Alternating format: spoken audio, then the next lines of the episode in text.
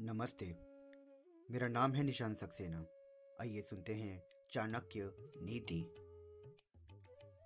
प्रलय भिन्न मर्यादा भवंती।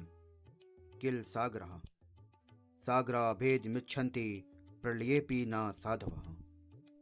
अर्थात, समुद्र भी प्रलय की स्थिति में अपनी मर्यादा का उल्लंघन कर देते हैं और किनारों को लांघकर सारे प्रदेश में फैल जाते हैं।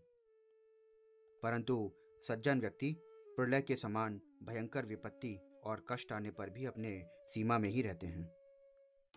अपनी मर्यादा नहीं छोड़ते। विशाल सागर बहुत गंभीर रहता है, परंतु धैर्यवान और गंभीर व्यक्ति को सागर की अपेक्षा श्रेष्ठ माना जाता है।